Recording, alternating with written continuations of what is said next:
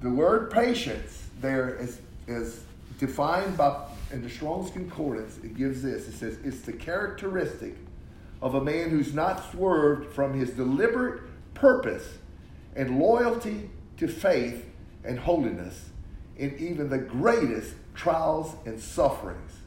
He's not moved. He, does, he is not moved. He said this so that when those temptations, those trials come, you're not moved by those trials. You walk through it, and what happens? You're stronger. You keep you stronger. You don't you taking that way of escape, uh, like it says in 1 Corinthians 13, um, which he says, "No temptation has taken you, but such as is common to men." People won't always think they have something unique going in their life, like it's something different than everybody else. But but it's not. It's common to man. But God is faithful, who will not allow you to be tempted beyond what you're able, but will through the temptation provide a way of escape.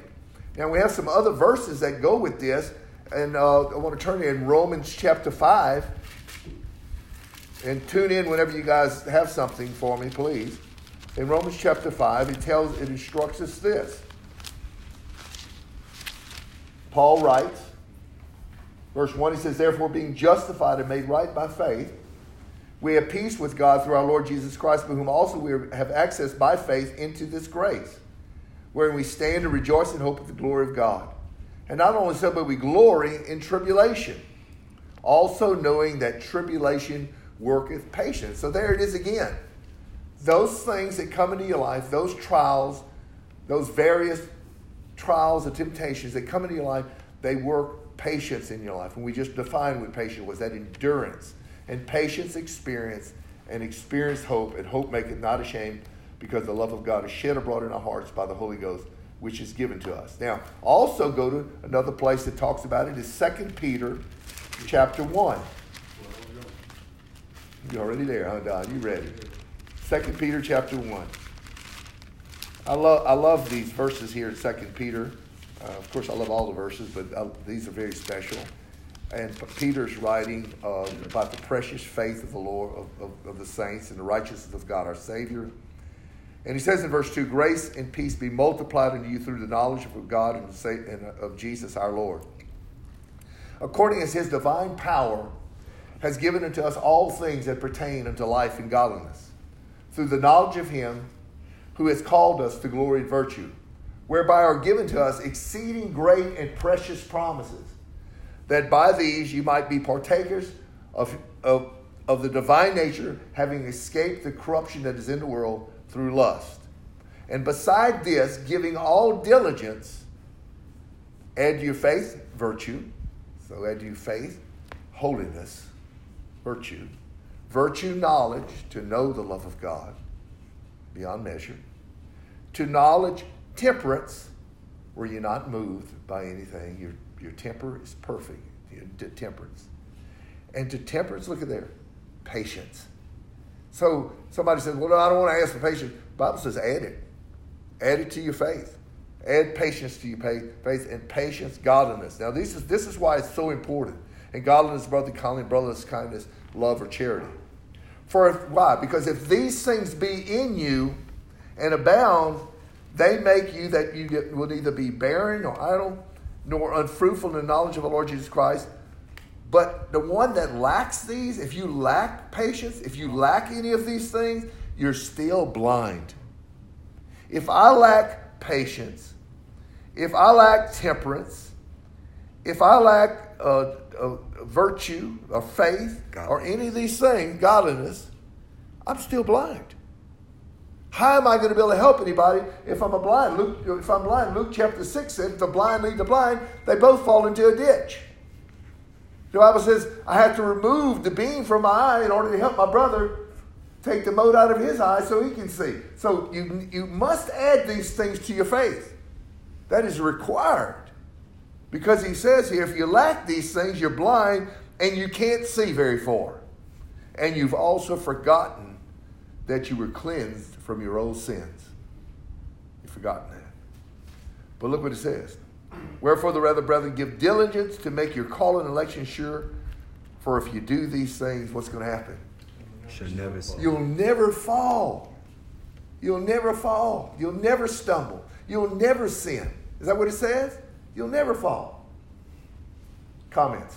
Uh, I got another parable. Come on. But I thought you were going to First Peter four. It says, uh, "Beloved, think it not strange concerning the fiery trials which is to try you, as though was something strange thing happening to you. But rejoice inasmuch as ye are partakers of Christ's suffering, that when His glory shall be revealed, ye shall be made glad with exceedingly joy." Yeah, I wanted to quote that scripture this morning. I'm glad you brought it out. Yeah, I've been, I've been thinking about it exactly. So you don't you you don't it's not don't think it's something strange is happening to you. This is supposed to happen. You're supposed to go through that. All that live godly shall suffer persecution. You're gonna you're gonna have those things in your life. Amen. Uh, but that's a powerful scripture in 2 Peter chapter 1 that a lot of people don't like to look at. But you have to be honest. First of all, the God the Bible says in James chapter 4 that God opposes the proud, but gives grace to the humble. Now, what does that mean? I, I believe he's talking about his word there. A proud man is not going to want to humble himself to God's word. Right. A proud man is going to say, Well, I'm not going to admit that I have a lack of any of these things. But a humble man is going to say, You know what? I'm lacking some patience here. God, I want to confess that. I'm, my heart's not right because I still have, I'm, I'm, I'm running short on patience here. I need to add that to my faith. I need to get that right, Lord, with you. And humble yourself. Then what God God gives you grace. You break before God. You, you, you receive that. Amen. Somebody want to say something? Wes? Or is he just up there? Anybody? Okay. I do. Uh, Don. Go ahead. Um, Turning your not, camera. not sure. Uh, Turn his uh, Turn your turn your uh turn your video on. Get video. I don't think he heard you. He, he- Turn your video on. Yeah, Hit your video. Open it up so we can see you. this is on. See? Where? Oh, there you are. You, you- okay, we, oh, there you are. There you go, Eric. Okay, good. Yours is very blurred, by the way. I, I don't know why the other one's coming through clear, but yours is blurred. I don't know if you if you're it may be that strong light you have coming at you. I don't know. This is the internet connection. Our internet connection, my son says. Your internet connection is not re- real good, he said. But anyway, go ahead, Eric. Can you hear me okay? Yeah, we hear you. Sometimes it kind of blocks you out, but you, you're good. Go ahead. Um, I just wanted to make quick reference to the beginning of that Second Peter reference that you Um, that um, uh, Peter's talking about these um, these gifts that are granted to us. In the very beginning, he says, to those who have escaped from the corruption that is in the world because of sinful desire. Mm-hmm. That's just another representation of that change and that born again nature that we repent of our past life, we put it to death, and we become something. Then we follow all these um, these virtues, you know, these uh, steps. Amen. Uh, you understand what, what he's saying here? Um, he's saying in context with the scriptures, you follow the context of it. He's saying, like in Second Peter one, where we read that that um, uh, it talked about that to, to, he's giving you everything that pertains to life and godliness, that you would be partaker of his divine nature, and you escape the corruption that's in, in the world through lust. That if you come through that, you you have escaped the corruption of lust that's in the world then you will have added those virtues to your life. Is that what you're saying, Eric? It, it, that will happen because that is part of the conversion process. You still there, Eric? Yes. I want to I want to answer something with that Pure Bride is saying up there too. If you don't want that, Pure Bride is saying it took uh, it took me a long time to get to that place.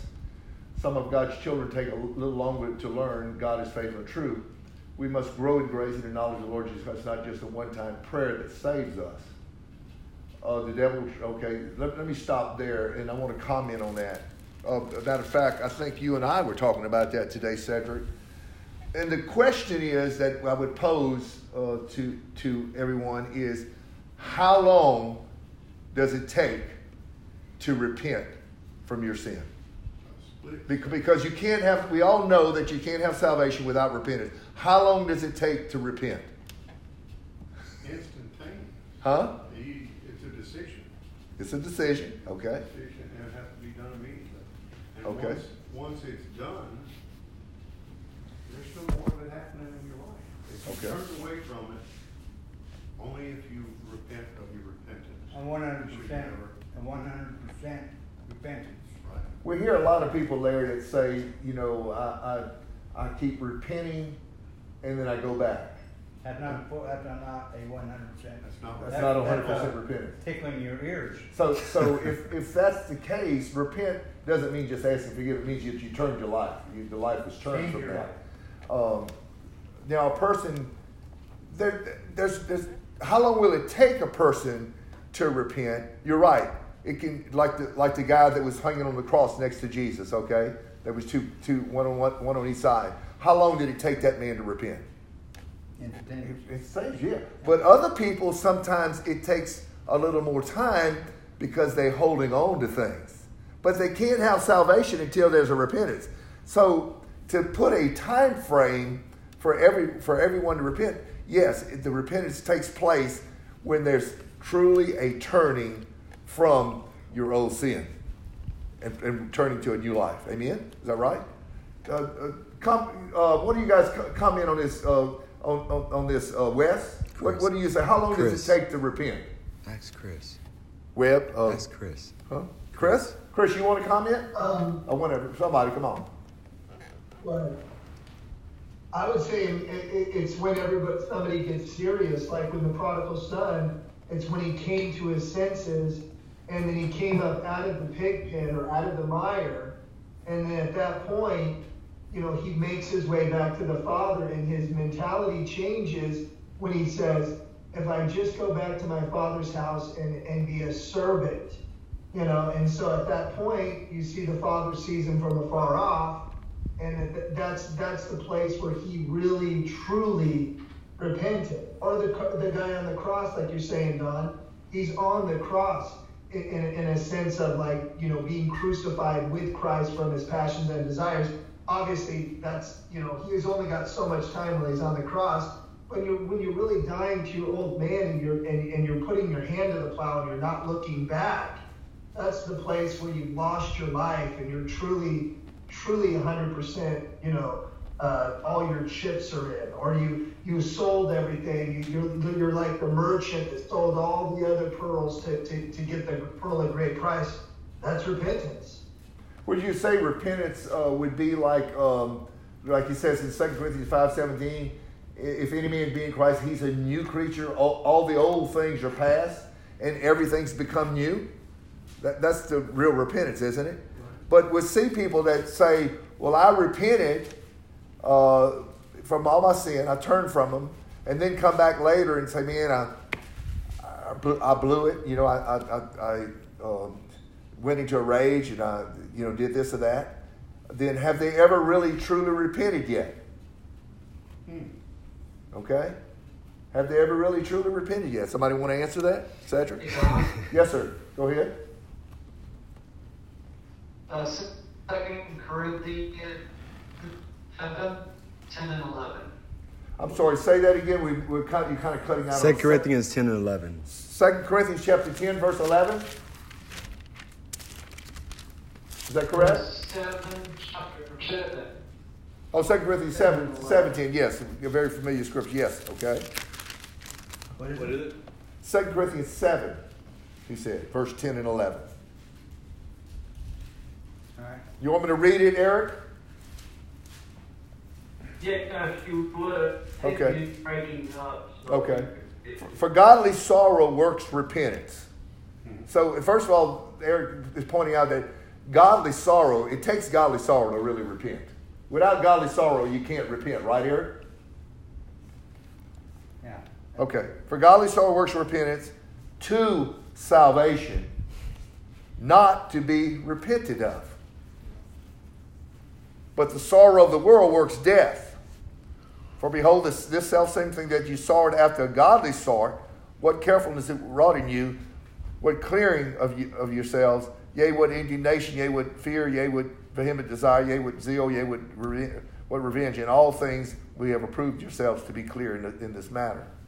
You want to make a comment on that, Eric? You got five minutes For what? until seven. Oh, okay. Until seven. Explain to me the difference between a godly change of mind, the change of mind.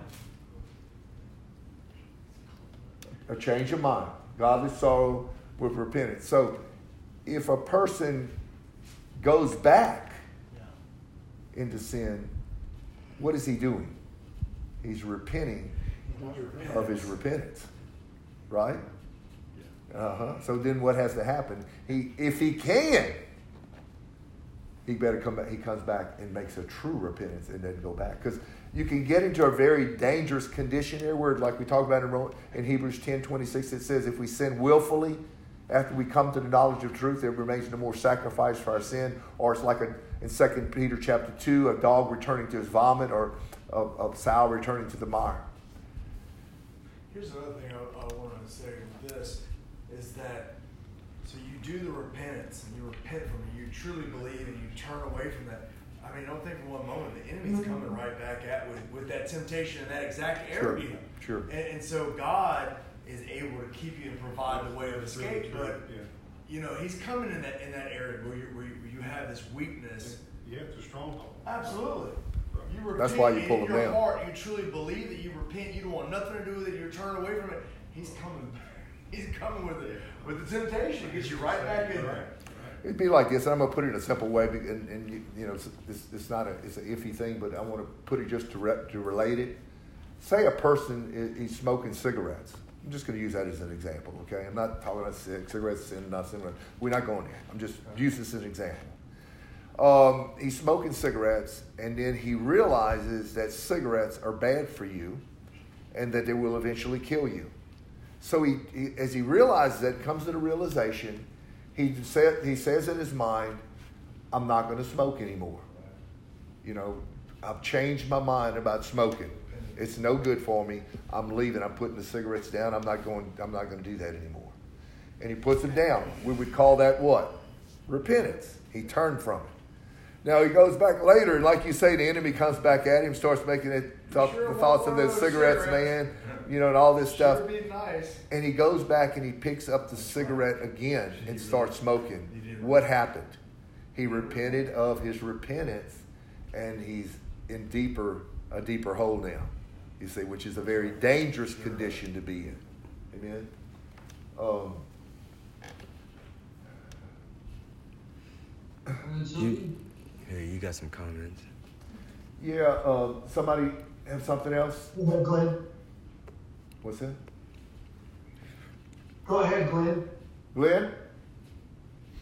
I can only say something? Yeah. Come on, Glenn. We want you to. All right. Uh, James, James chapter four, verse uh, from verse uh, six. Yeah? Uh, it says, "But he gives giveth more grace. Wherefore he says, says, God resisteth the proud, but giveth grace to the humble. Submit yourselves therefore to God. Resist the devil, and he will flee from you. Draw near to God, and he will draw near to you. And this is talking to the church. Yeah. This is talking about people, people in the world. Cleanse your hands, you sinners, and purify your hearts, you double-minded. This is the root of the problem, I think. We can be double-minded. This is a problem I've had over for 43 years of my Christian life. Double-mindedness. It says comes it comes in prayer, in coming to God, drawing to God. I can't think any other way than coming to God with a humble heart and confessing, you know, coming to God and saying, and the Lord, I repent of my double mind, my double mindedness. This is why I've been falling back into sin over and over and over and over again. And it's um, seeking God for that heart change in our hearts. You know, we talk a lot about repenting of individual sins, but God is showing me that in, in the Bible, uh, whose heart departed from the living God, or they forsook God. This is where the problem starts. People open in their hearts, they've turned away from God. Amen. And, um, this is very clear.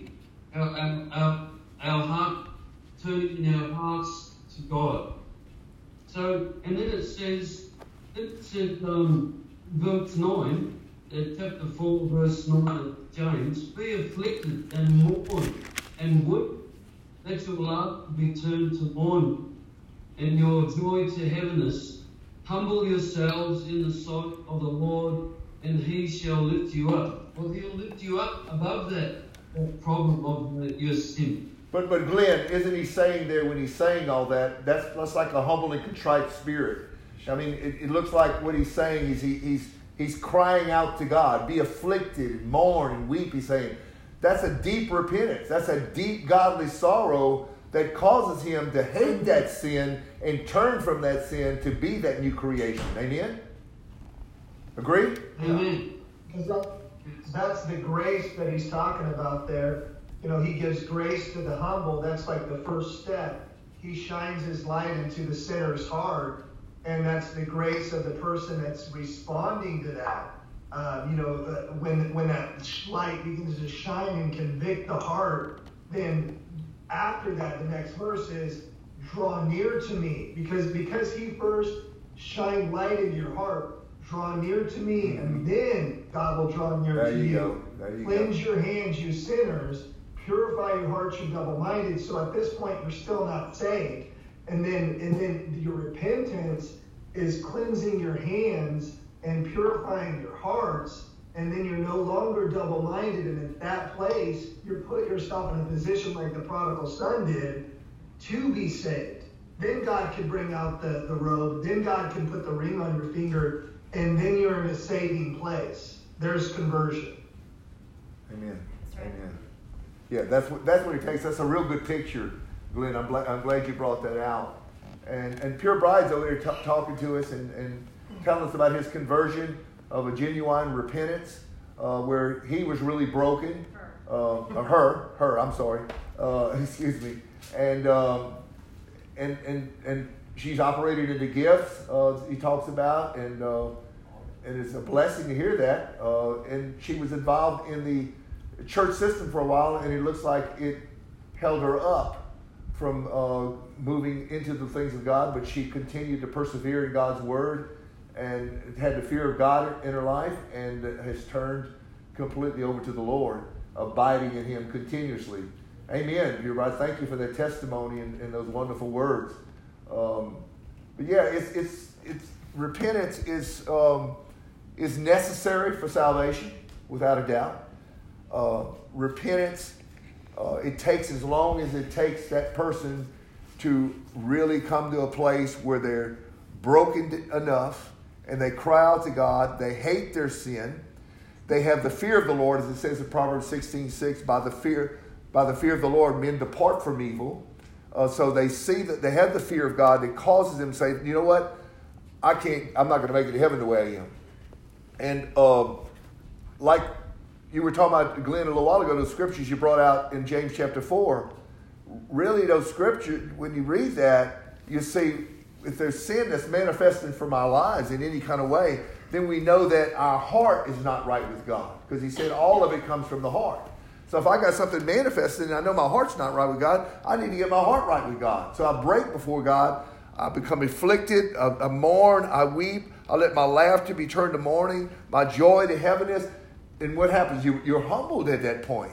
Say, God, you know, I messed up. I need help. I, I'm, I'm turning to you. I'm, I'm confessing I'm broken. And the Lord says in, in um, Isaiah 59, he, he says, actually, uh, I'm sorry, Psalm 55, he says, he says, a humble and a contrite spirit, the Lord will in no wise cast out. So when he humbles himself and he's broken like that and comes to the Lord in a true, meaningful heart, and turning his from his sin, the Lord will not cast him away. Amen. Praise the Lord. So back to um, James 1. I think we're going to, uh, I want to go on to, to wisdom, but I want, I'm going to do that next week. And, uh, but we're going to leave it there on, on patience. So he says, verse 4, we want to read, and we'll close. Let patience have her perfect work. Don't stop it. Let, let patience have her perfect work. Uh, and we read with patience was that endurance. Um, you know, I preached on suicide somewhat today, and I, I talked about how um, it, you, it's the person that commits suicide that given up. They they are not going to persevere. They've, they've, they've lacked patience, and they they went ahead and took their own life, and which is a horrible, horrible thing. And I want any, I don't want anybody to think, well, I can do that and still make it to heaven. No. Uh, you, you you can't do that. You know, it's out. And it says, any man, and he says here, but let patience have a perfect work that you may be perfect, entire, lacking nothing, no wanting nothing. So you want to let patience have a perfect work. Amen? Amen. Praise the Lord.